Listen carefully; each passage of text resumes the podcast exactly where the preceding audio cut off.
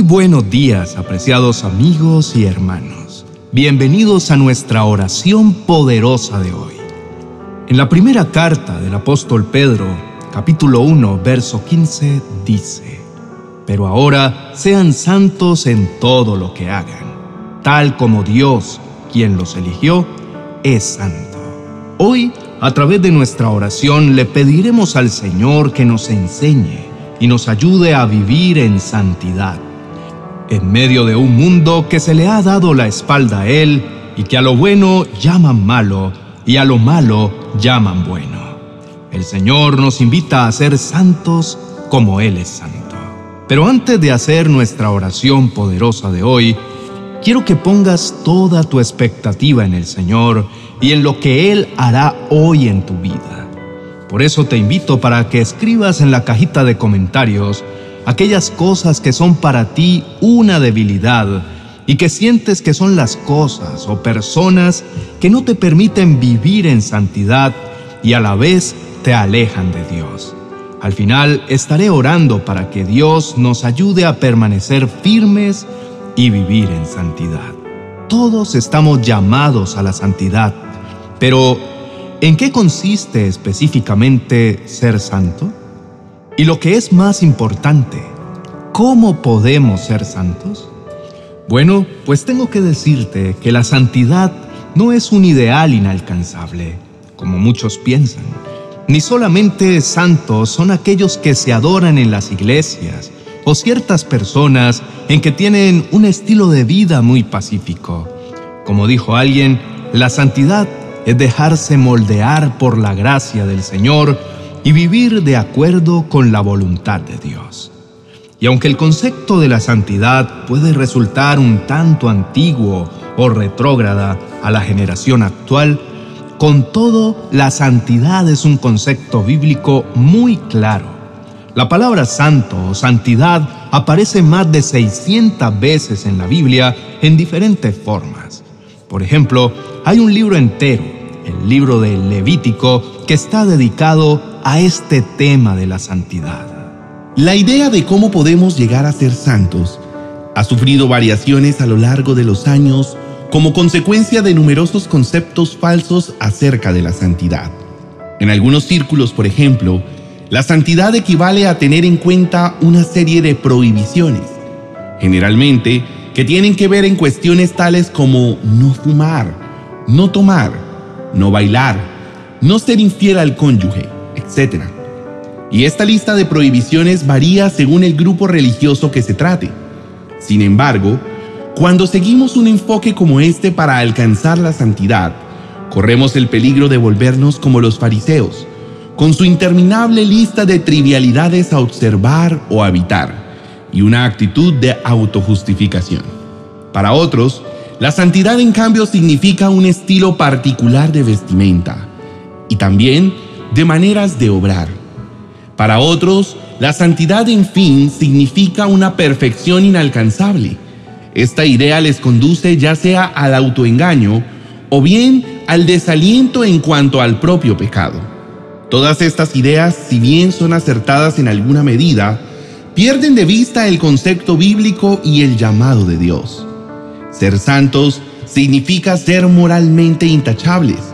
Quiere decir estar apartados del pecado y por consiguiente estar consagrados a la búsqueda de Dios. Porque lo que la palabra santo significa es separado para Dios. Y la conducta que corresponde al que de este modo está apartado es lo que se llama santidad. Querido hermano y amigo, Vivir una vida santa no es estar todo el día en una iglesia o andar por la calle con ropas largas o cualquier otra idea rara que te parezca. Vivir en santidad es vivir una vida conforme a los preceptos morales de la Biblia y en contraste con la orientación pecaminosa de este mundo. Es vivir una vida que se caracteriza por despojarnos del viejo hombre, de los deseos de nuestra carne y vestirnos del nuevo hombre, creado según Dios para la justicia y santidad de la verdad. Hay una historia que escuché hace algunos años que nos puede ayudar a ilustrar el tema del que estamos hablando. Se cuenta que una joven cristiana le pidió a su papá que la llevara a una fiesta. Ella ya era adolescente y sus amigos que no eran cristianos la habían invitado insistentemente. El padre, que también era cristiano, se negó a dejarla ir.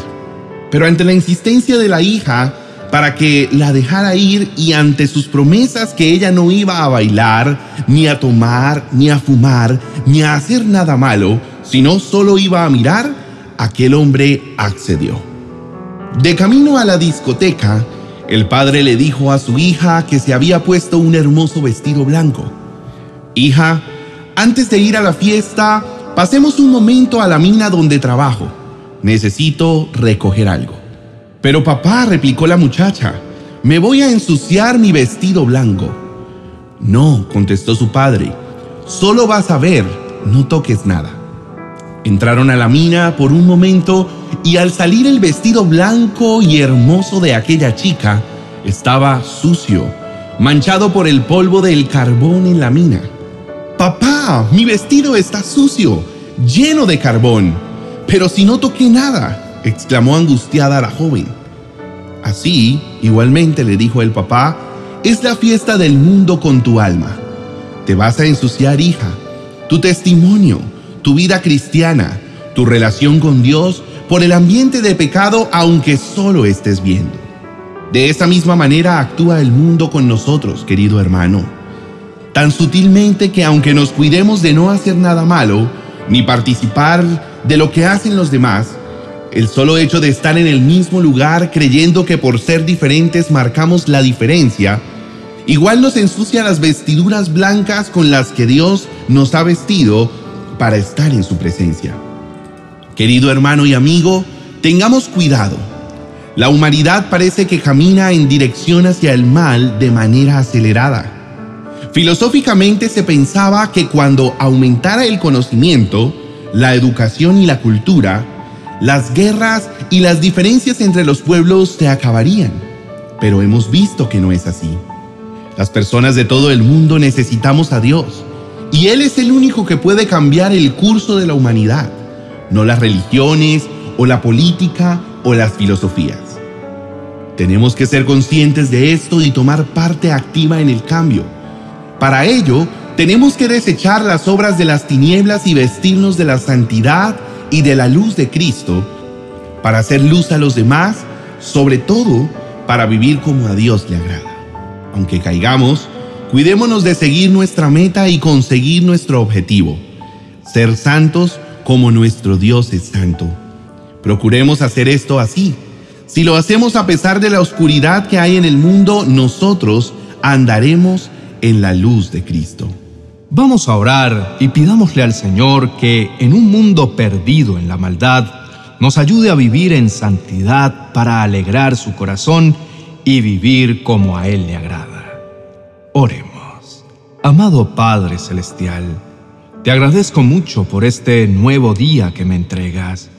Gracias porque hoy necesito ser una nueva persona y porque me siento con la capacidad de realizar mis actividades cotidianas con la meta de agradarte.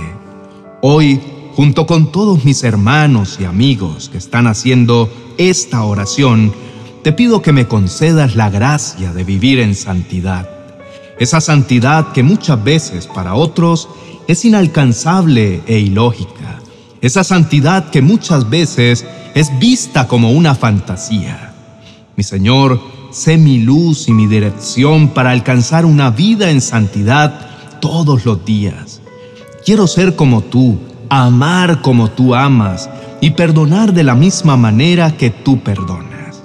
Padre Celestial, ayúdame a ser un reflejo de ti y a dar un buen testimonio tuyo al mundo con mi vida.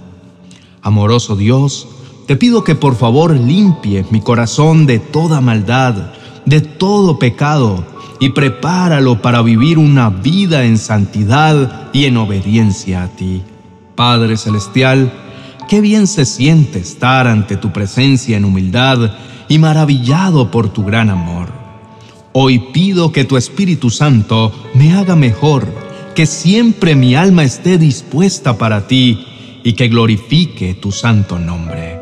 Sé que de tu mano y con tu ayuda podré tener esa paz y esa lucidez para saber entender lo que tú quieres de mí, los caminos que debo tomar y las acciones que debo realizar.